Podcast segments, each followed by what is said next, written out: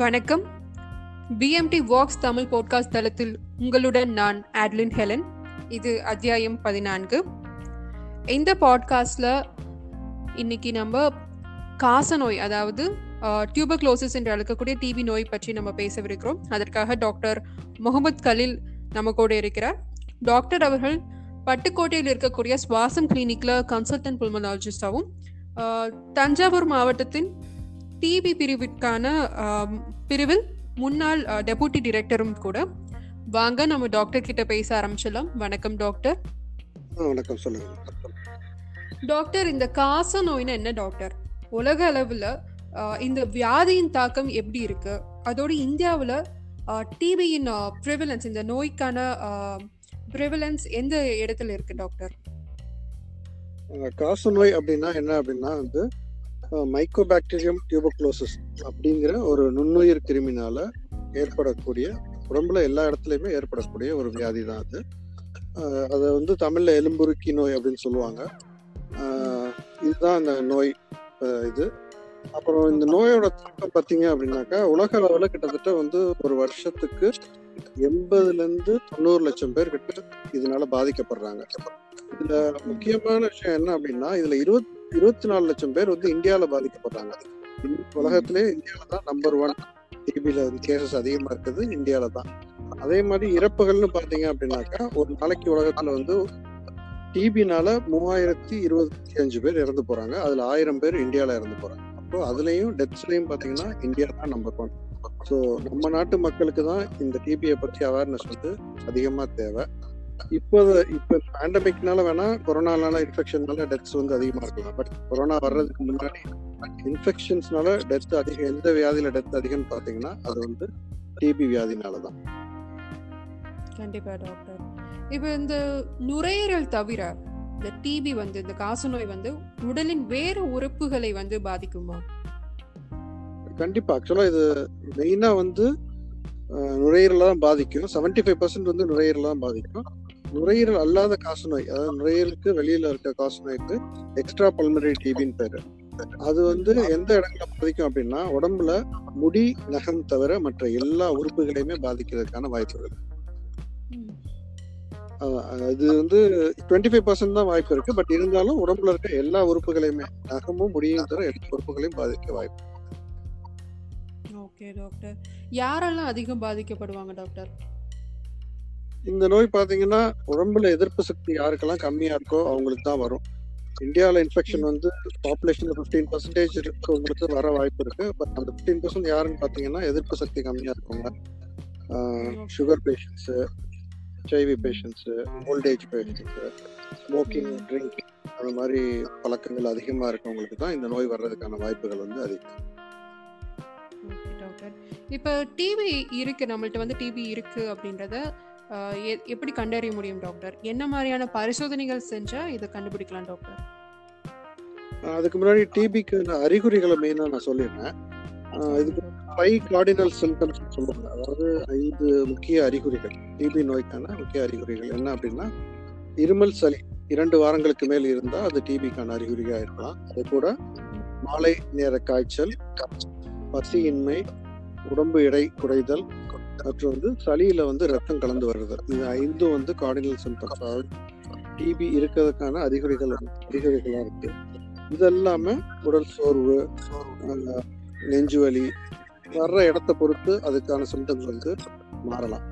இது இந்த டிபி வந்து 75% ஃபைவ் பர்சன்ட் நுரையீரலாம் பாதிக்குது. ஸோ இதை எப்படி கண்டுபிடிக்கலாம் அப்படின்னா சாதாரண ஒரு சளி பரிசோதனை மூலமாகவே கண்டுபிடிச்சிடலாம். அந்த சளி பரிசோதனை எல்லா அரசு மருத்துவமனைகளுமே அவைலபிளா இருக்கு. நீங்க போய் ரெண்டு வாரமா சளி இருக்கு ஜுரம் இருக்கு அப்படின்னா அவங்க ஃபர்ஸ்ட் இந்த சளி பரிசோதனை பண்ணுவாங்க. ஸோ ரொம்ப சிம்பிளான டெஸ்ட் ஒருவேளை அதுல தெரியல அப்படின்னா அடுத்தபடியா எக்ஸ்ரேவோ இல்ல ஒரு சிடி ஸ்கேனோ எடுத்தா நம்ம வந்து ஈஸியா கண்டுபிடிச்சிடலாம்.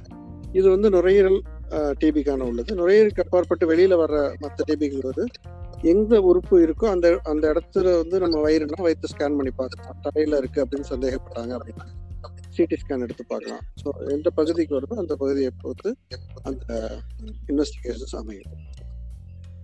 ஓகே டாக்டர் இப்போ டிபியின் வகைகள் என்ன இருக்கு டாக்டர் டிபி வர்ற இடத்த பொறுத்து பல்மரி டிபி எக்ஸ்ட்ரா பல்மரி டிபின்னு சொல்லுவாங்க. அதாவது நுரையீரல் வர டிபி நுரையீரலுக்கு வெளியில வர டிபின்னு சொல்லுவாங்க. ட்ரீட்மெண்ட்டை வச்சு அதை மூணு வகையா பிரிக்கலாம். முதன்மை காசநோய் மருந்துகளுக்கு கட்படுற நார்மல் டிபி ரெண்டாவது வந்து முதன்மை காசநோய் மருந்துகளுக்கு கட்டுப்படாத மல்டி ட்ரக் ரெசிஸ்டன்ட் டியூபோக்ளோசிஸ் மற்றும் extremely multi drug resistant tuberculosis மூணு வகை இருக்கு அவ்வளோ ஓகே டாக்டர் இப்போ இந்த டிபியை வந்து நம்மளால குணப்படுத்த முடியுமா? எவ்வளோ நாள் சிகிச்சை எடுத்துக்கணும்? ஆக்சுவலா டிபி வந்து நீங்க மருந்து மாத்திரை எடுத்துக்கலன்னா அது வந்து ஒரு உயிர்க்குள்ளி நோய் அது. நான் சொன்னா கிட்டத்தட்ட வந்து ஒரு நாளைக்கு மூவாயிரத்தி தொண்ணூத்தஞ்சு பேர் இறந்து போறாங்க. அதுல வந்து ஒன் தேர்ட் வந்து இந்தியாவில் நடக்குது. அப்போ நீங்க மருந்து எடுத்துக்கலன்னா கண்டிப்பா பேஷண்ட் வந்து உயிருக்கு ஆபத்து. எடுத்துக்கிட்டா ஆறு மாசத்துல பேஷண்ட் சுத்தமா குணமாயிருவாங்க. இது முதன்மை வகை மருந்துக்கு கட்டுப்பட்ட காசநோய் முதன்மை வகை மருந்துக்கு கட்டுப்படாத காசநோய்க்கு ட்ரீட்மெண்ட் டியூரேஷன் வந்து ஒன்றரை வருஷம். பதினெட்டு மாதங்கள். ஸோ ஆனா இரண்டு வகையுமே நீங்க ட்ரீட்மெண்ட் ஒழுங்கா எடுத்துக்கிட்டீங்க அப்படின்னா கண்டிப்பா வந்து ஃபுல்லா கியூர் ஆயிரும். கண்டிப்பா டாக்டர் இப்போ டிபி வந்து ஒருத்தவங்களுக்கு வந்து அவங்களுக்கு குணமாயிருச்சு. ஆனா மறுபடியும் இல்லைன்னா அது தாமதமாக அதோடைய தாக்கம் வெளிப்படுமா? அப்படி அப்படி வெளிப்பட்டுச்சுன்னா என்ன மாதிரியான ட்ரீட்மெண்ட் எடுத்துக்கணும் டாக்டர் கண்டிப்பா டிபி வந்து ஃபியூச்சர்ல ரிலாப்ஸ் ஆகுறதுக்கு வாய்ப்பு இருக்கு. நான் ஆரம்பத்திலே சொன்னேன் இது யாருக்கெல்லாம் வரலாம்னு சொல்லல. எதிர்ப்பு சக்தி கம்மியா இருக்கவங்களுக்கு வரலாம். ஸோ அதே மாதிரி அவங்களுக்கு டிபி ஒருத்தருக்கு டிபி வந்திருக்கு அவர் ஆறு மாசம் ட்ரீட்மெண்ட் எடுத்து முழுசா குணமாயிட்டாரு. இந்த டிபி வந்ததோட தழும்பு அவர் உடம்புல இருக்கு. இருக்கும்போது அவர் திரும்ப ஒழுங்கா சாப்பிடாம வேற ஏதாவது ஒரு ரீசன்னால அவரோட எதிர்ப்பு சக்தி உடம்புல எப்போ குறையுதோ அப்போ வந்து அந்த தழும்புல இருந்தோ உடம்புல இருக்க டிபி கிருமி வந்து திரும்ப ரிலாப்ஸ் ஆகிறதுக்கு வாய்ப்பு இருக்கு. அதே சிம்டம்ஸ் வந்து அதே மாதிரி தான் திரும்ப சளி இருமல் ஜுரம் பசியின்மை இதே மாதிரி தான் வரும். இந்த மாதிரி வர்ற நேரத்தில் சளி பரிசோதனைகள் இதை பண்ணிக்கிறது நல்லது. நுரையீரல் டிபி வந்த பேஷண்ட்ஸ் வந்து ரெகுலராகவே ஆறு மாதத்துக்கோ இல்லை ஒரு வருஷத்துக்கு ஒரு முறையோ அஞ்சு வருஷம் வரைக்கும் சளி பரிசோதனை பண்ணிக்கிறது நல்லது. ஓகே இப்போ இந்த காச நோயால் பாதிக்கப்பட்டவங்களுக்கு வந்து மருந்து செலவுக்கோ இல்லை சிகிச்சைக்கோ அரசாங்கத்திடம் இருந்து உதவி கிடைக்குமா? கண்டிப்பா கிடைக்கும். அதாவது இப்ப நான் சொன்னேன்ல அறிகுறிகள் இருந்தா வந்து சளி பரிசோதனை பண்ணணும்னு சொல்லி சொன்னேன்ல. இது வந்து பிரைவேட்டை விட கவர்மெண்ட்ல இருக்க லேப் டெக்னீஷியன்ஸ் தான் வந்து ரொம்ப நல்லா ட்ரெயின்ட் ஆனவங்க. நீங்க பிரைவேட்ல பண்ணீங்கன்னா அது வந்து கிட்டத்தட்ட நானூறுரூவா வரும் அந்த டெஸ்ட் அது வந்து ஃப்ரீயாவே பண்ணுவாங்க. அது அது அதுதான் வந்து முதல் கட்டம். ரெண்டாவது பாத்தீங்கன்னா உங்களுக்கு டிபி இருக்குன்னு கன்ஃபார்ம் ஆயிடுச்சுன்னா சிபி நாட் எல்பிஏ அதாவது எம்டிஆர் டிபி இருக்கான்னு கண்டுபிடிக்கிறதுக்கான டெஸ்ட். இதெல்லாம் வெளியில பண்ணீங்கன்னா கிட்டத்தட்ட ஐயாயிரம் ரூபாய் இருந்து ஆறாயிரம் ரூபாய் செலவாகும். ஸோ அந்த இரண்டாம் கட்ட டெஸ்ட் பரிசோதனைகளையும் வந்து கவர்மெண்ட்ல வந்து ஃப்ரீயாவே பண்றாங்க. கிட்டத்தட்ட ஆறாயிரம் ரூபாய் மதிப்பிலான டெஸ்ட். அது மட்டும் இல்லாம மத்திய அரசாங்கம் வந்து டிபி பேஷண்ட்ஸ் வந்து ஊட்டச்சத்துக்காக மாதம் ஐநூறு ரூபாய் பணம் கொடுப்பாங்க. அதே மாதிரி தமிழக அரசும் வந்து டிபி பேஷண்ட்ஸ் டிபி இருக்குன்னு கன்ஃபார்ம் பண்ண பேஷண்ட்ஸுக்கு உழவர் பாதுகாப்பு அட்டை வைத்திருந்தவங்க மாசம் ஆயிரம் ரூபாய் வந்து இந்த ட்ரீட்மெண்ட் டியூரேஷனால சிக்ஸ் மந்த்ஸ் வரைக்கும் கொடுப்பாங்க. இது இல்லாம அது உங்களுக்கு நடுவில் இருக்க எல்லா டெஸ்ட்டுமே அவங்களுக்கு வந்து கவர்மெண்ட் ஹாஸ்பிட்டல்ஸ்ல ஃப்ரீயாவே கிடைக்கும். அதை வந்து மக்கள் வந்து பயன்பட்டுக்கலாம் ரொம்ப நல்ல விஷயம் டாக்டர் இப்போ இந்த டிபி நோய்க்கான ஊட்டச்சத்து குறித்த அறிவுரை என்னன்னு சொல்லுங்க டாக்டர் ஆக்சுவலா இது வந்து உடம்புல யாருக்கு தெம்பு கம்மியா இருக்கோ அவங்களுக்கு தான் வரும். ஸோ இந்த பேஷண்ட் ஒன்ஸ் வந்து ஒரு பேஷண்ட் வந்து டிபி இருக்கு நம்ம டயக்னோஸ் பண்ணிட்டோம்னா அவங்களுக்கு மருந்து மாத்திரைகளை நல்லா எடுத்துக்கங்கன்னு நம்ம நான் கொடுக்குற அட்வைஸை விட ஃபர்ஸ்ட் அட்வைஸே வந்து நியூட்ரிஷன் பத்தி தான் கொடுப்பேன். ஃபர்ஸ்ட் டெய்லி வந்து நான் வெஜிடேரியன் இருந்தா எக்கு சாப்பிடணும். டெய்லி வந்து மில்க் சாப்பிடணும். ப்ரோட்டீன் டயட் நிறைய எடுத்துக்கணும் கொண்டக்கடலை. அந்த மாதிரி வந்து ப்ரோட்டீன் டயட்ஸ் பயிர் வகைகள் அதெல்லாம் நிறைய எடுத்துக்கணும். அப்புறம் குறிப்பா வந்து ஸ்மோக் பண்றவங்க ஆல்கஹாலிக் வந்து இதை கம்ப்ளீட்டா ஸ்டாப் பண்ணணும். இதுதான் வந்து ரொம்ப மெயின் ட்ரீட்மெண்ட் எடுத்துக்கிறத விட ஒரு நல்ல ஊட்டச்சத்துக்கள் எடுத்துக்கிட்டா தான் வந்து இந்த வியாதி வந்து சீக்கிரமா குணமாகும் அதோட மருந்துகளும் நல்லா வேலை செய்யும் நான் வந்து ப்ராக்டிக்கலா பாத்தீங்க அப்படின்னாக்கா minimum six to seven KG ஒவ்வொரு பேஷண்ட்டும் இந்த சிக்ஸ் மந்த்ஸ்ல வெயிட் கெயின் ஆகும் ம். டுவெல் கேஜி வரைக்கும் வெயிட் வந்து உடம்போட வெயிட் இன்க்ரீஸ் ஆகலாம் நான் பார்த்தேன். அந்த அளவுக்கு நீங்க நல்ல ஊட்டச்சத்து எடுத்துக்கிட்டா தான் வியாதியும் குணமாகும்.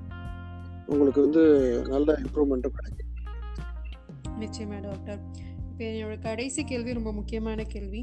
இப்போ இந்த காச நோயிலிருந்து எப்படி நம்மளை நாமே பாதுகாக்க பாதுகாத்துக்கணும் டாக்டர் காசு நோயிலிருந்து பாதுகாக்கணும். இந்தியாவில் வந்து இட்ஸ் எண்டமிக் டிசீஸ் இந்தியாவில் வந்து இது எல்லா இடத்துலையும் இருக்கு. ஸோ வந்து இது மெயினாக என்னன்னு பார்த்தீங்கன்னா குழந்தை பிறந்த உடனே எல்லாத்துக்கும் வந்து டிசிஜி தடுப்பூசி போடுவாங்க. அது வந்து எல்லா குழந்தைகளுக்கும் பிறந்த உடனே போட்டுக்கிறது மிக மிக அவசியம். இந்த பிசிஜி தடுப்பூசியை கிட்டத்தட்ட எண்பது சதவீதம் வந்து ஒரு காசநோய் வர்றதுக்கு நம்ம ஃபியூச்சரில் வந்து நமக்கு வந்து ஹெல்ப்ஃபுல்லாக இருக்கும். இது வராமல் இருக்கணும் அப்படின்னா சொன்ன மாதிரி புகைப்பழக்கம் இது மது அருந்துதல் இந்த பழக்கம் இருக்கவங்கெல்லாம் வந்து இது இப்போ கம்மி பண்ணிக்கிறது நல்லது. சர்க்கரை வியாதி பேஷண்ட்ஸ் வந்து ரெகுலராக வந்து சுகர் கண்ட்ரோலில் வச்சுட்டு ட்ரீட்மெண்ட் எடுத்துக்கிறது நல்லது. ஸோ அந்த மாதிரி வந்து உடம்புல வந்து ஹெச்ஐவி பேஷண்ட்ஸ் அவங்க அந்த மாதிரி இருக்கவங்க வந்துட்டு ரெகுலராக ட்ரீட்மெண்ட் எடுத்துக்கணும். நான் சொன்ன இந்த சிம்டம்ஸ் இருந்துச்சுன்னா உடனே போய் டெஸ்ட் பண்ணிக்கிறது நல்லது. மற்றபடி பேஷண்ட்ஸை பொறுத்த வரைக்கும் தனி இருமல் இருக்கவங்க இருமல் சளி வந்து இருமல் வந்துச்சுன்னா கைகளால் வந்து வாயை மூடி இருமுறது ரொம்ப நல்லது. ஸோ இதுதான் மெயின் வராம தடுக்கணும் அந்த மாதிரி இப்போ இப்போ வந்து இந்த பேண்டமிக் சுச்சுவேஷன்ல மாஸ்க் போடுறதுக்கு எல்லாத்துக்கும் எல்லாருக்கும் ஒரு பழக்கம் ஆயிட்டதுனால இனிமே வருங்காலங்களில் இந்த மாஸ்க் போட்டிருக்கிறதுனால டிபி பேஷன்ஸ் மாஸ்க் போடுவாங்க டிபி இல்லாதவங்களும் போட்டிருப்பதுனால இது பரவுறதுக்கு வந்து சாத்தியக்கூறுகள் கொஞ்சம் கம்மியாக இருக்கும். அப்படின்னு நான் நம்புறேன். பார்க்கலாம் எப்படி கண்டிப்பா டாக்டர் ரொம்ப நன்றி டாக்டர். ரொம்ப அஹ், தெளிவா சிம்பிளா பாமரருக்கும் புரிய வகையில புரியிற வகையில இந்த காசநோய் குறித்த விழிப்புணர்வையும் ஆலோசனையும் வழங்குனீங்க. ரொம்ப நன்றி டாக்டர். வாய்ப்பளித்ததுக்கு நான் நன்றியை தெரிவிச்சுக்கிறேன். பிஎம்டி ட்ரஸ்ட் கண்டிப்பா. ஐ திங்க் இந்த பாட்காஸ்ட் எண்டுக்கு வந்துருச்சுன்னு நினைக்கிறேன். And also it's time to N TV so கண்டிப்பாக இந்த பாட்காஸ்ட்டு எல்லாருக்கும் பயனுள்ள வகையில் அமையும் நான் நம்புகிறேன். மீண்டும் ஒரு நல்ல விழிப்புணர்வு தகவலுடன் உங்களுடன் உங்களை நான் சந்திக்கிறேன். நன்றி வணக்கம்.